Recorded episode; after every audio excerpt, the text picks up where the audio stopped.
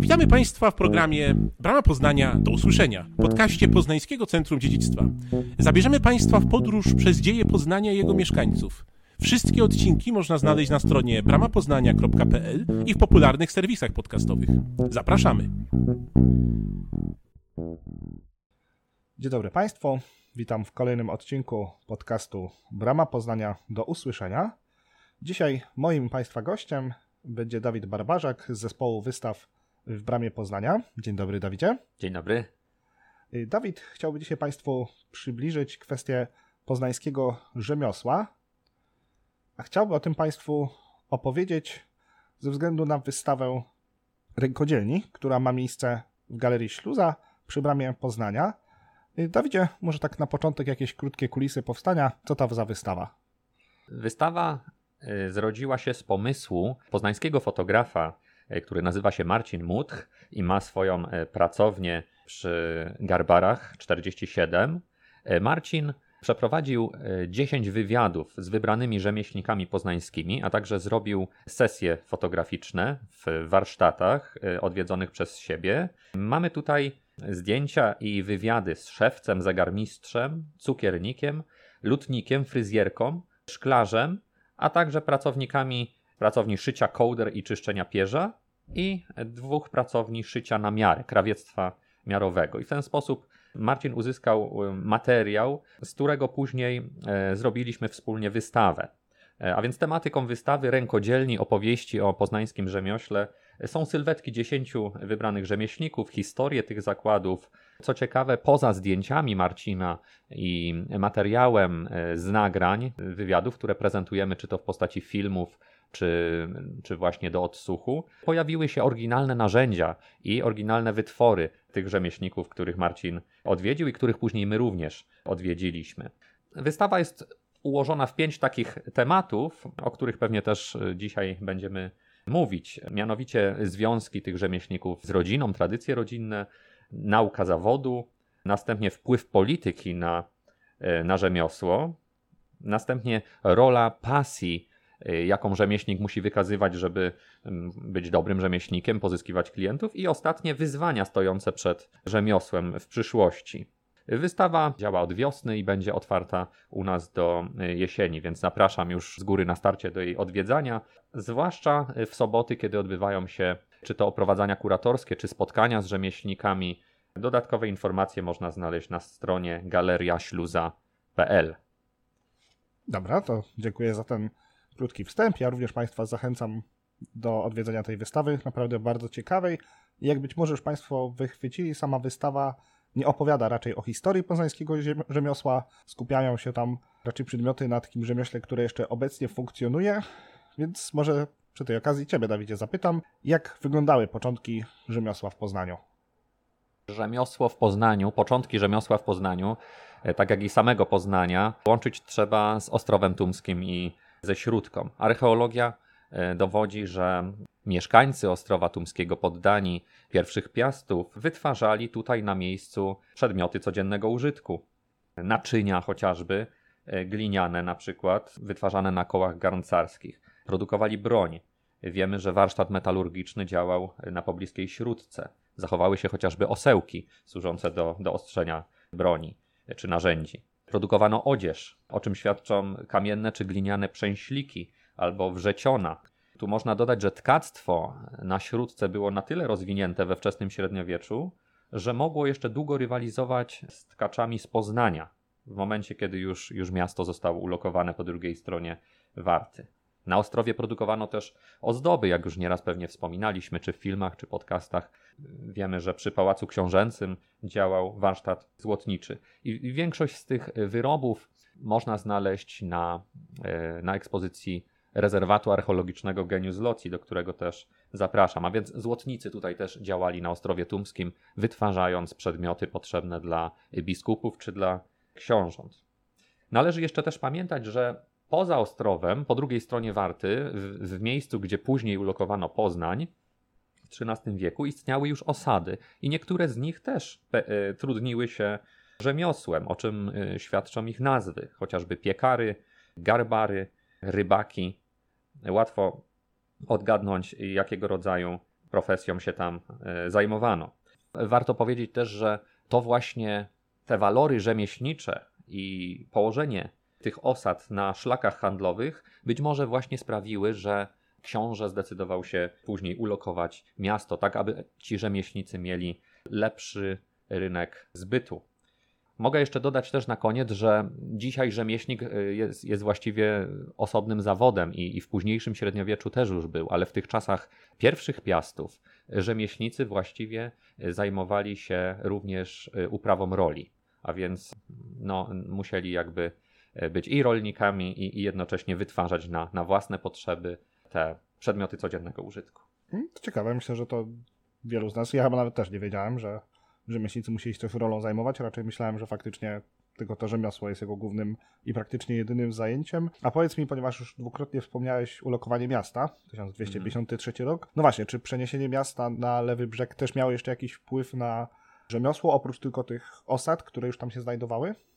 Tak, decyzja Przemysła I i Bolesława Pobożnego o ulokowaniu miasta w połowie XIII wieku miała duży wpływ na rozwój rzemiosła zwłaszcza pod kątem organizacji prawnej. Lokacja miasta zawsze daje y, pierwszym mieszkańcom jakieś prawa, jakąś organizację, która pozwala bronić ich interesów. To było inspirowane prawami niemieckimi.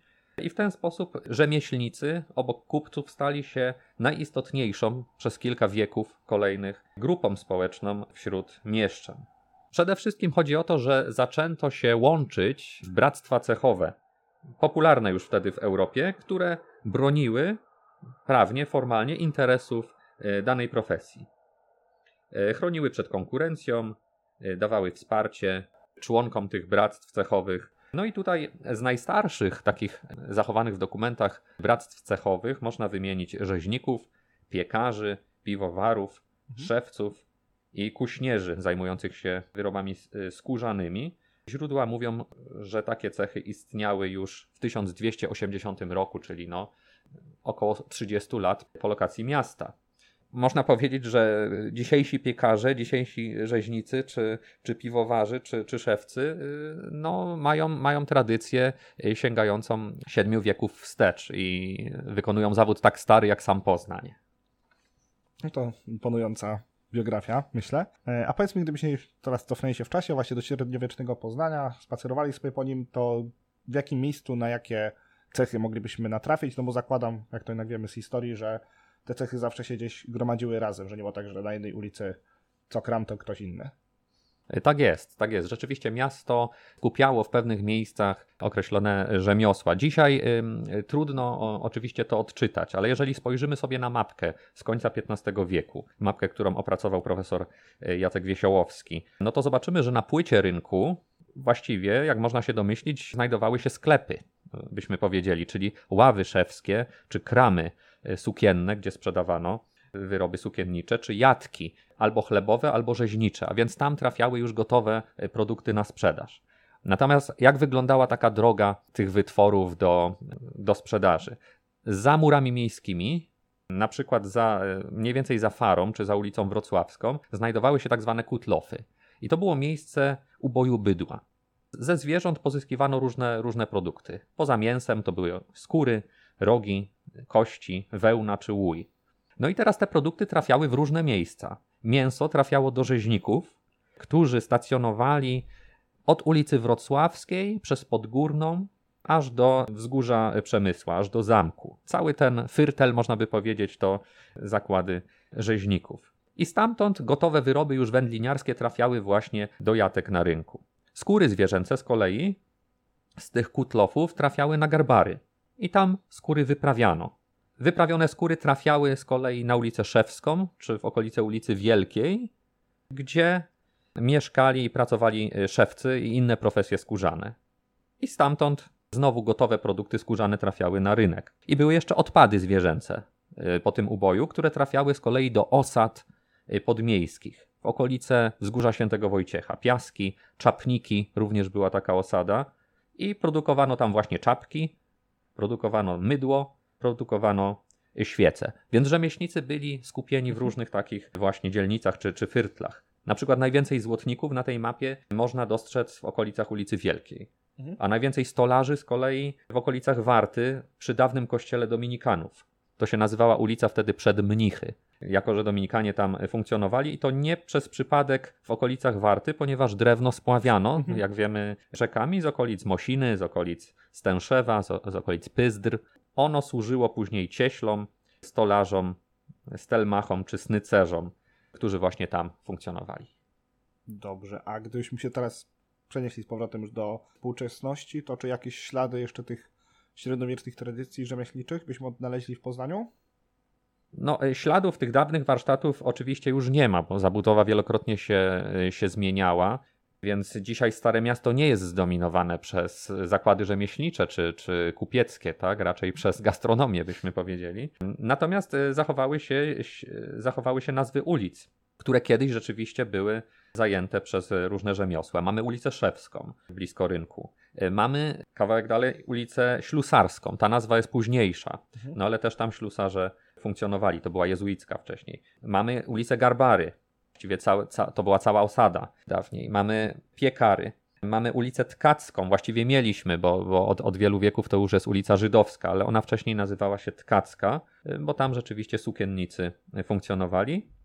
A na Chwaliszewie kiedyś istniała też ulica Bednarska, ale to też nie w średniowieczu, ale, ale później. Więc te nazwy też się zmieniały, ale niektóre z nich dotrwały do naszych czasów i, i świadczą o, o, obecności rzemieślników y, w dawnym Poznaniu. Pamiątki po rzemieślnikach można znaleźć też w różnych muzeach, zwłaszcza w Muzeum Historii Miasta czy w Muzeum Sztuk Użytkowych. I mogą to być albo przedmioty należące do cechów rzemieślniczych różnego rodzaju, albo też przedmioty wykonane przez, przez rzemieślników poznańskich, zwłaszcza przez rzemiosło artystyczne, y, jakieś zegary na przykład, czy puchary. No właśnie, jako że metal jest, jest trwałym materiałem, więc to, to przetrwało. Ale warto też wspomnieć, że na bazie wywiadów z, z, naszymi dziesięcioma rzemieślnikami wiemy też, że sporo pamiątek z XX-XIX czasem wieku zachowało się w ich rodzinach, tak? I czy prywatnie, czy też w ich zakładach można takie pamiątki rodzinne znaleźć. Na przykład w zakładzie pana Benedykta Niewczyka na Woźnej, w zakładzie lutniczym, który jest obwieszony właściwie dyplomami jego, jego przodków, a jest to zakład od pięciu pokoleń zajmujący się lutnictwem, naprawą instrumentów muzycznych. No, to prawda, bardzo klimatyczne miejsce. Przez wiele lat mojego życia pan Niewczyk był moim prawie sąsiadem mhm. i zawsze bardzo lubiłem faktycznie mijać jego warsztat, który no tak mhm. aż na zewnątrz ten klimat wychodził. Ale no właśnie, wspomniałeś rodziny, to czy można powiedzieć, że rzemieślnicy to taki fach rodzinny? W dużej mierze tak. W dużej mierze tak. Od, od najdawniejszych czasów było tak, że syn y, rzemieślnika był e, w pewien sposób uprzywilejowany, ponieważ e, nie dość, że od, od najmłodszych lat nasiąkał tym klimatem pracy swoich, swoich rodziców, swoich przodków, to nieświadomie zdobywał też umiejętności. I tak jest do dzisiaj. Tak jest do dzisiaj, o, o czym jeszcze powiemy zaraz. Poza tym to uprzywilejowanie polegało też na tym, że często przekazywali rodzice zakład, wszystkie narzędzia i całą wiedzę potrzebną do wykonywania zawodu swoim dzieciom, więc oni byli o tyle w lepszej sytuacji, że ich nauka zaczynała się o wiele, o wiele wcześniej i że materialnie też to dziedzictwo przejmowali. Więc mamy dziedzictwo niematerialne, do którego rzemiosło należy, wiedza, umiejętności, tradycje różne, ale też materialne, konkretne przedmioty, narzędzia, które dziedziczyli. Z drugiej strony, tradycje rodzinne są o tyle istotne, jeśli mowa o, o rzemiośle, że składają się na pewną tradycję zakładu. Im dłuższa tradycja, tym wydaje się, że lepszą renomę powinien zakład posiadać. No i to się też wiązało, zwłaszcza w dawniejszych czasach, z pewną tajemnicą, że niechętnie rzemieślnicy dawniej dzielili się wiedzą, umiejętnościami z jakimś środowiskiem zewnętrznym. Raczej starali się przekazywać tę wiedzę. I bardzo ciekawie ten fenomen uchwycił zegarmistrz pan Janusz Bilicki z ulicy Sienkiewicza, który tak o tym mówi. To jest około tysiąca lat historii, tysiąca lat firm, które najczęściej to były firmy rodzinne, które przekazywano z pokolenia na pokolenie wiedzę. Niewiele było ksiąg. To brało się, z tego, że ludzie chcieli przekazywać w rodzinie tą wiedzę, a nie konkurencji. Bo to tak, tak było odbierane, prawda? Dlatego dzisiaj, jak na przykład trafia do mnie zegar, który ma 200-300 lat, skomplikowany, a braki są jakieś, to muszę dochodzić do tego, co jest też bardzo ciekawe. Y, jaki był zamysł tego zegarmistrza, jak to, co tam wymyślił, jaką funkcję. No i to, to dochodzi się po jakichś starych śladach, na płytach, cokolwiek, na, na, na zbudowaniu jakiegoś prototypu, założeniu, czy to działa, co chodzi. To, to jest też fajne. To jest takie tworzenie, nie? Także to wszystko właściwie sprawiło, że, że, że to jest to właśnie w tym zawodzie nas pociąga niesamowicie.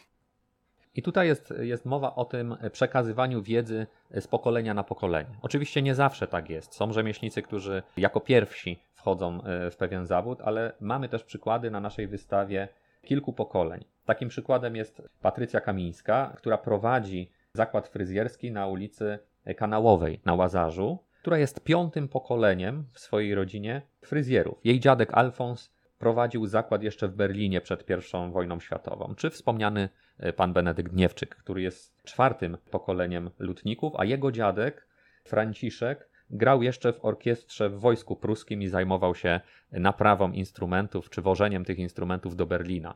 A więc to są nieraz bardzo, bardzo dalekie historie. Mhm. To tak, skoro rzemiosło było takim zawodem rodzinnym, firmą rodzinną, to pewnie musiało mieć to też jakiś wpływ na życie codzienne rzemieślników, całej mhm. rodziny rzemieślniczej. Coś wiemy, jak to mogło wyglądać? Tak, te sfery rodzinna i zawodowa się przeplatały. Już w dawnym Poznaniu wiemy, że było takie prawo, że mistrz e, rzemieślniczy był obligowany do tego, żeby osiąść w Poznaniu, to znaczy, żeby kupić tutaj nieruchomość i żeby tutaj zawrzeć małżeństwo. Dom rzemieślnika dzielił się co prawda na warsztat, magazyn i pomieszczenia dla pracowników i służby, a mistrz i jego bliscy mieszkali osobno. Ale z drugiej strony wiemy, że dzień rozpoczynano śniadaniem, które mistrz jadał już razem z rodziną, a jednocześnie razem z czeladzią, czyli pracownikami, i razem z uczniami. I później, pod koniec dnia, kiedy kończono pracę, jedzono wspólnie kolację i podczas tej kolacji mistrz wydawał już polecenia pracownikom na kolejny dzień. A więc rodzina była zanurzona właściwie w życiu zakładu. Nie było tak, że kończył się dzień pracy, a potem mieliśmy jakby osobno sferę prywatną i, i rozmawiało się o, o sprawach, o sprawach zupełnie innych, rodzinnych. Tak? To to się bardzo przeplatało. W tygodniu e, nie było takiego podziału na czas pracy i czas wolny, ponieważ pracowano czasami, od 9 do kilkunastu godzin.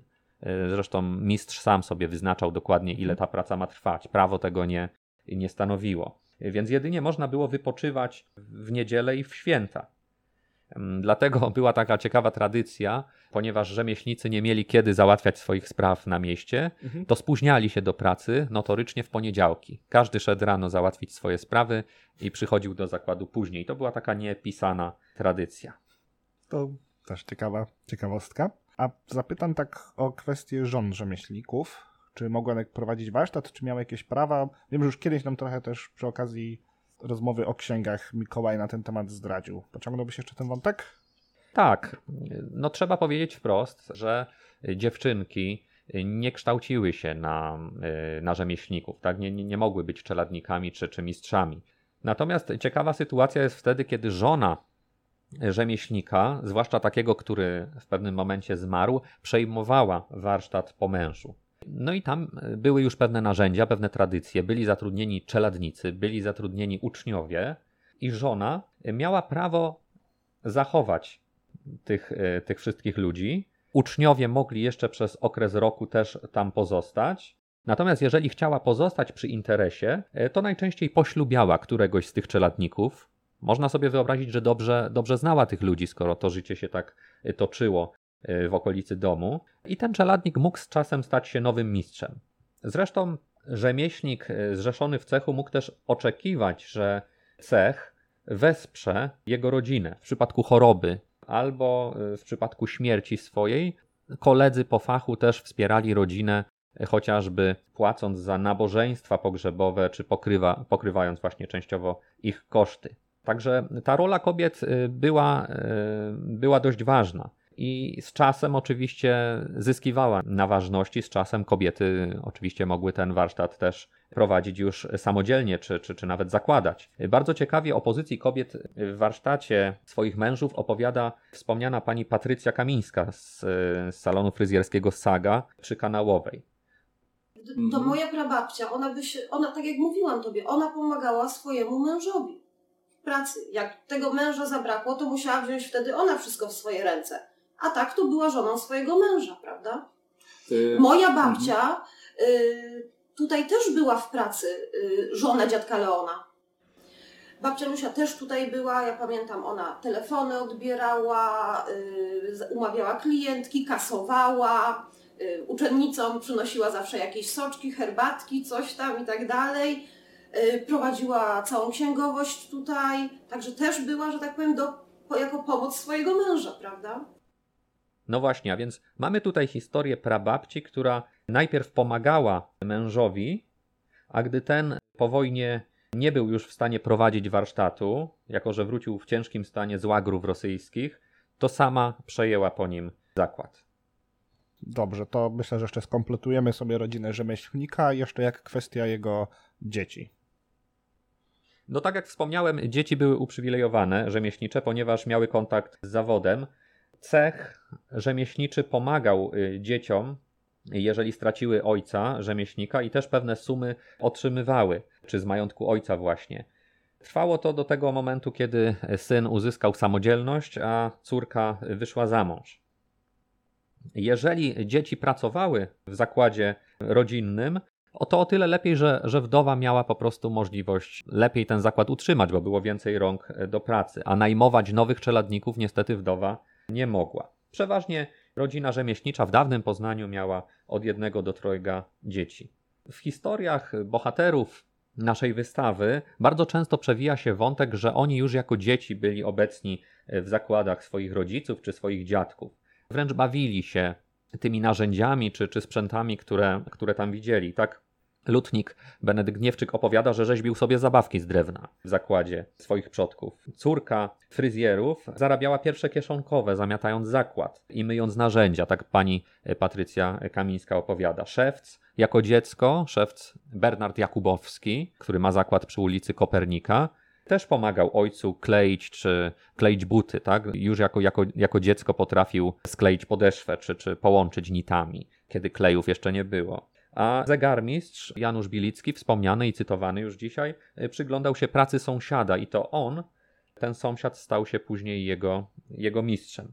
A więc praca rodziców, jeśli byli rzemieślnikami, bardzo wpływała na to, że później dzieci mogły tymi rzemieślnikami zostać. I tutaj różnie odpowiadali nasi bohaterowie, y, ale przeważnie nie byli zmuszani przez rodziców, żeby kontynuować koniecznie tę ich, tę ich drogę. Dosyć ciekawie powiedział właśnie lutnik Benedykt Niewczyk, że przekazał swoim synom umiejętności lutnicze, jakby spłacając dług wobec swoich przodków, ale z drugiej strony jako ojciec zniechęcał ich do tego zawodu, wi- wiedząc pewnie, znając różne kulisy i minusy może tej pracy i y, cieszy się, że, że synowie wybrali akurat inne, inne profesje. Bardzo ciekawie o zarabianiu pierwszych kieszonkowych jeszcze jako dzieci opowiadają panowie Sławomir i Robert Antkowiakowie, którzy mają warsztat szklarski na Śródce, oprawiają też obrazy. I oni również kończyli technikum budowlane. Jeden z nich chciał zostać y, mechanikiem, ale od najmłodszych lat pomagali ojcu i ostatecznie, ostatecznie zostali szklarzami zajmującymi się oknami i oprawą obrazów. Ja skończyłem tak. technikum budowlane, ale wieczorowo, ale pracowałem już tu, u ojca. No i później dołączył Natomiast ja brat też po technikum dziecka, bo tutaj chodziłem do przedszkola, to jeszcze chyba było w szkole, w szkole muzycznej e, przedszkole, także tutaj później po przedszkolu od razu tutaj do, do zakładu. Po szkole też tutaj przychodziłem do zakładu, także już praktycznie nasiąkłem tym, tym, tym zawodem od, od dzieciństwa. Obiadki tu były robione. Angażował nas od samego początku. Czyli trochę byliście e, przyuczani. po szkle, żeśmy musieli rozbierać, Kiedyś nie kupowało się szkła na sztuki, tylko na skrzynki. bo nie było- ciężko nie było było o towar. towaru. Tak. Jeździło się gdzieś bardzo daleko po ten towar. Gdzieś Nawet do Czcianki Lubuskiej jechaliśmy. tutaj też nie było. Później te skrzynki drewniane trzeba właśnie było rozwalać, palić. Tak, także nas jak najbardziej angażował już, już, już od najmłodszych lat. Ja pamiętam nawet, że od jednej skrzynki miałem płacone 10 zł. Ach, czyli Tak. e, nie miałem płacone. No widzisz, to ja byłem lepszy. kieszonkowe za pracę. Kieszonkowe i w Mhm. ten czas można było iść tu do Malty, do kina. Do doprawy Albo na coś. obiad też. tu była naprzeciwko. No, na obiadek. Ale obiadki były jedzone tu. No, to. Matka robiła dobre obiadki. No właśnie, więc widzimy tutaj w tej wypowiedzi to, o czym wspomnieliśmy wcześniej, że warsztat i dom, ta s- sfera rodzinna, silnie się ze sobą przeplatały. Zakład był miejscem, gdzie dzieci po prostu spędzały swój czas, bawiły się, uczyły się tego zawodu nieświadomie, dorabiały sobie kieszonkowe, czy nawet właśnie jadły obiady.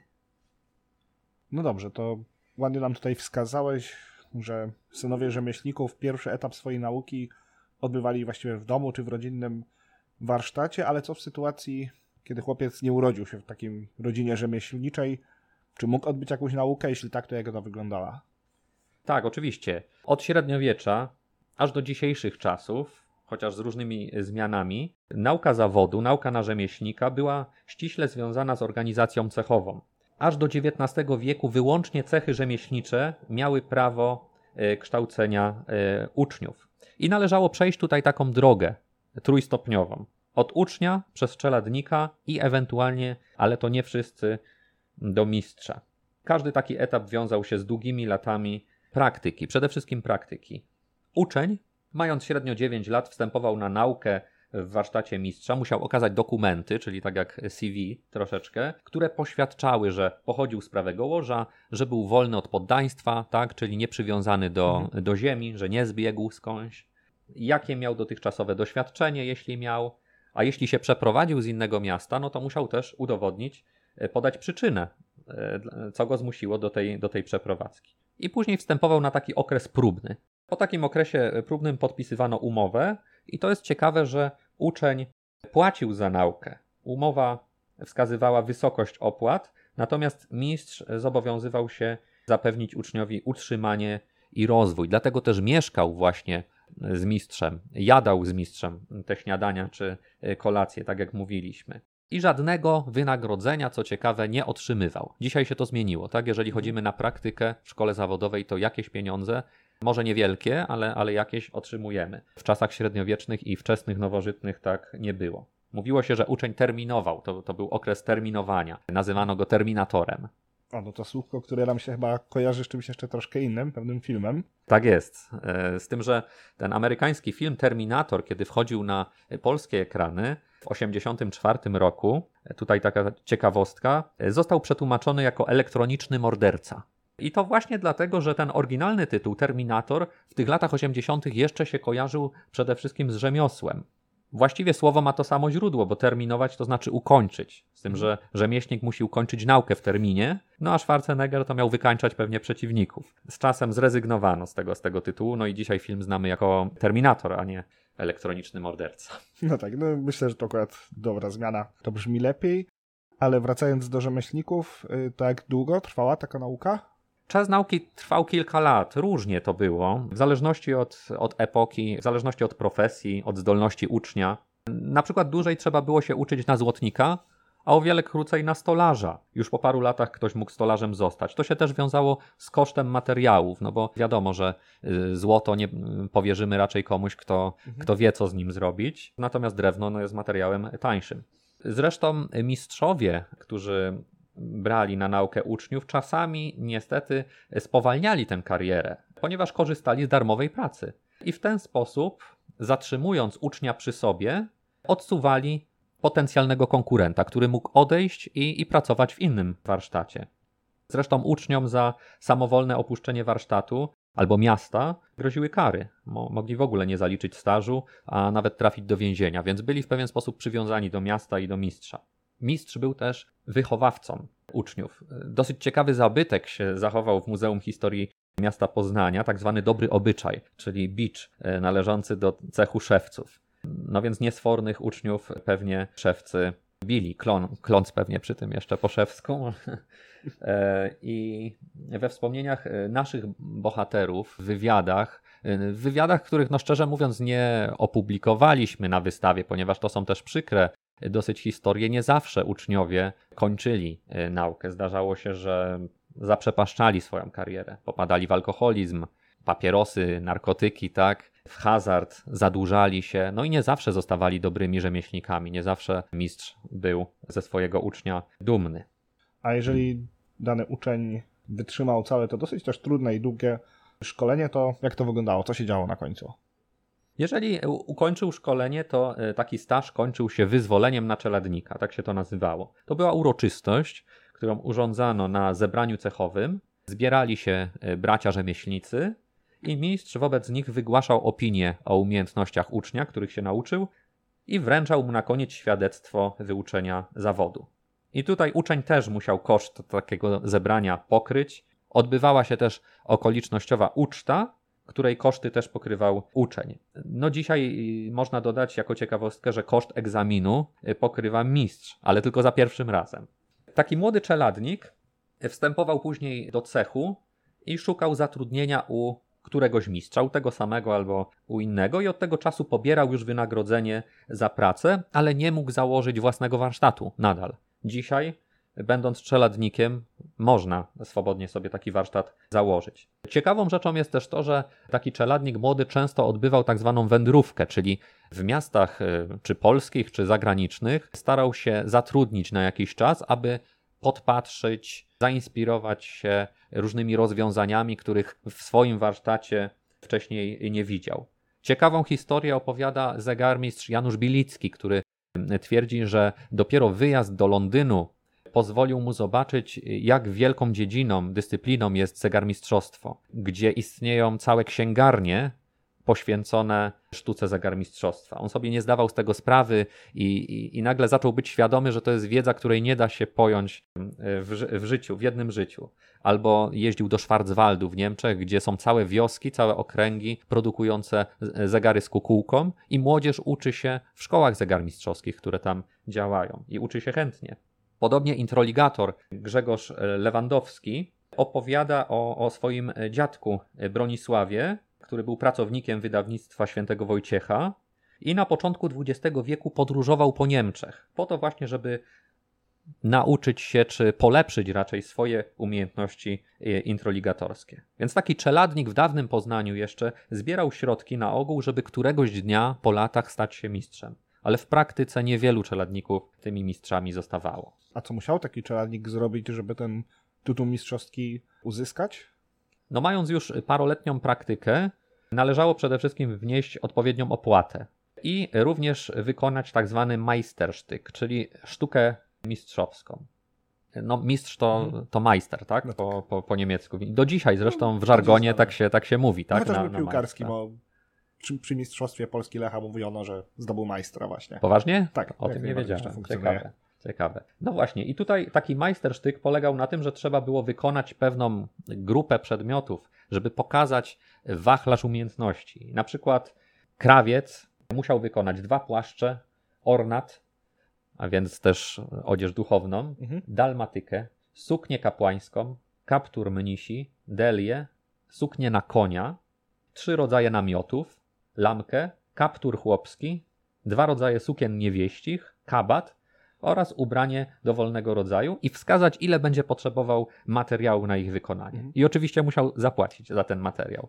W ten sposób, wykonując taki majstersztyk, udowadniano, że można otworzyć własny warsztat, że ma się szerokie umiejętności. Zwyczaj wykonywania majstersztyku zaczął zanikać w XVIII wieku i, i właściwie pozostała tylko ta kwestia wniesienia opłaty. I na okoliczność nadania tytułu mistrzowskiego również organizowano ucztę. Zebrani mistrzowie biesiadowali później przy piwie w gospodach cechowych. Czyli podsumowując, można powiedzieć, że taka droga rzemieślnicza to uczeń, czyli terminator, czeladnik, mistrz. No brzmi to mocno inaczej niż taka klasyczna szkoła, jakbyśmy to jakoś zestawili z takim normalnym szkolnictwem. No właśnie, y, rzuca się tutaj nam w oczy to, że to była przez wieki szkoła czysto praktyczna.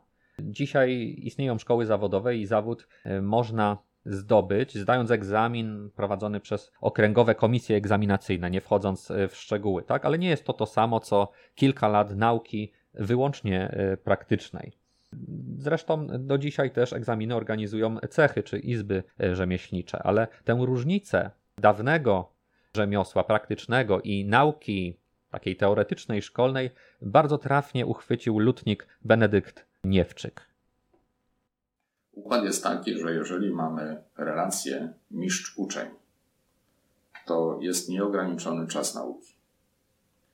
E, zacznijmy przede wszystkim od tego, że mistrz, który jest, czy tam mistrzowie, którzy są, są na co dzień weryfikowani przez klienta. Sprowadza się to do tego, że lepszy ma pracę, gorszy tej pracy nie ma. Ucznia przyjmuje ten, który ma nadmiar pracy i nie jest w stanie tej pracy przerobić, bo potrzebuje pomocnika. Czyli wracamy do punktu wyjścia.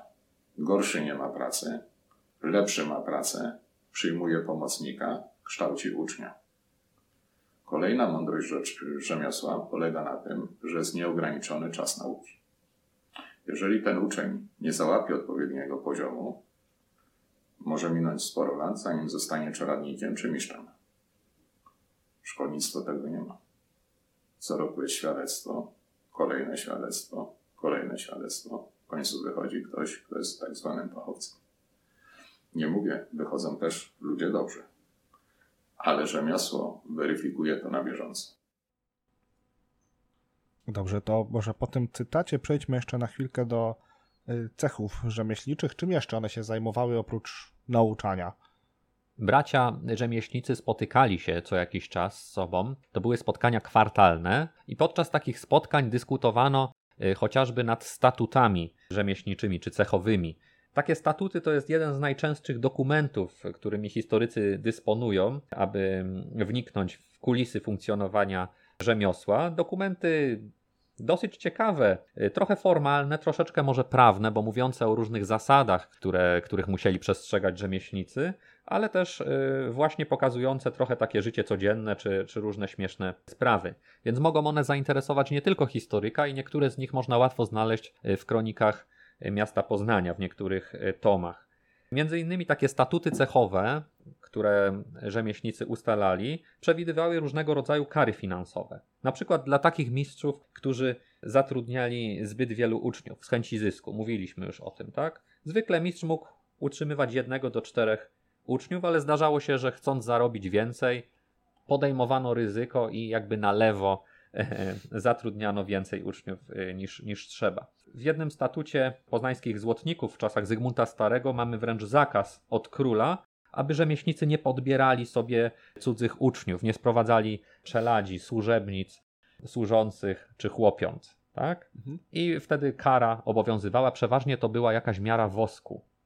Mówiło się o kamieniu wosku albo o jakiejś sztuce srebra.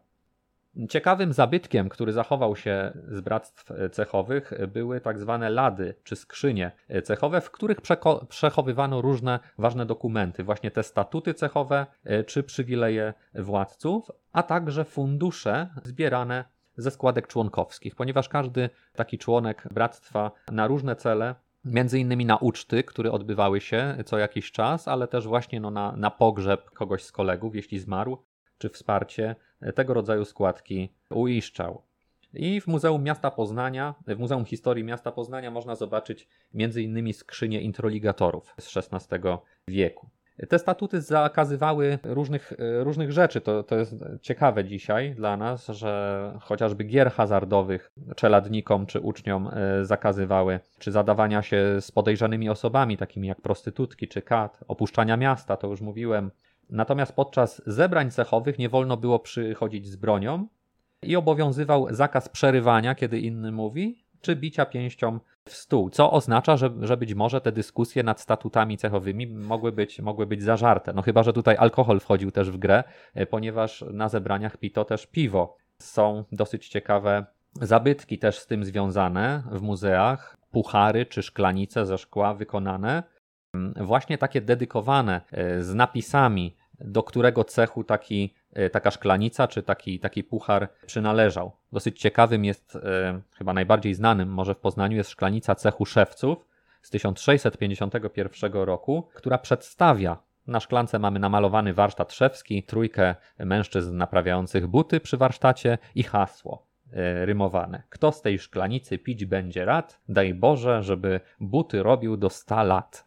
Tak, także e, takie trochę e, taki trochę toast zapisany, zapisany na, na szklance, więc ta obrzędowość cechowa też jest tutaj bardzo, bardzo ciekawa.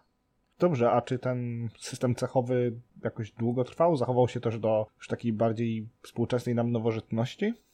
System cechowy obowiązywał w okresie średniowiecza i, i nowożytności. W XVI wieku w Poznaniu było 80 różnych cechów rzemieślniczych. I ten system zniesiono dopiero w czasach pruskich. To był 1833 rok, kiedy zniesiono ograniczenia formalne do warsztatów można było wtedy zatrudniać dowolną ilość pracowników. Warsztat mógł otworzyć sobie też czeladnik, a już niekoniecznie mistrz. Wielu mieszkańców ze wsi do miast w tym czasie się przeniosło i wtedy działały też już manufaktury i, i fabryki e, przemysłowe, które e, gdzieś tam te manufaktury już w XVIII wieku się zaczęły rozwijać, więc to była w ogóle e, duża zmiana dla, dla rzemiosła. To nie znaczy, że cechy zniknęły raz na zawsze, bo później się odradzały i dzisiaj też mamy izby cechowe e, czy cechy. Introligator Grzegorz Lewandowski wspomniany opowiadał, że jego dziadek e, w okresie międzywojennym stworzył w Poznaniu cech introligatorów i nawet doprowadził do tego, że introligatorstwo było nauczane jako dyscyplina artystyczna w Szkole Nauk Zdobniczych, czyli w obecnym Uniwersytecie Arty Artystycznym. Mhm.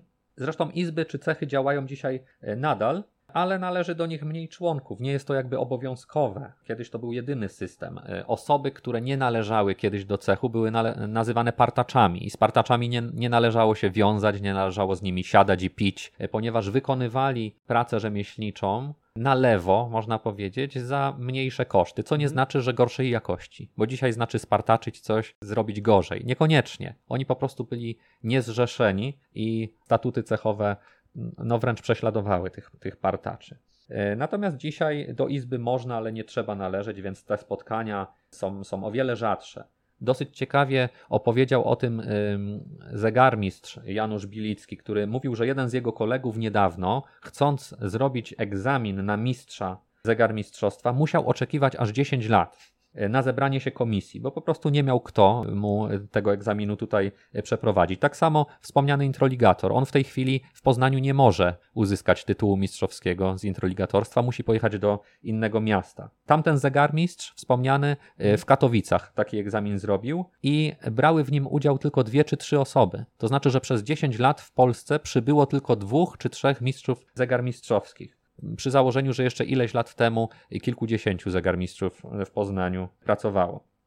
A więc izby mają dzisiaj inne znaczenie. One reprezentują rzemieślników wobec władzy samorządowej czy państwowej, prowadzą jakieś kursy czy szkolenia, które pomagają założyć własną firmę, prowadzić ją, pozyskać jakieś fundusze unijne.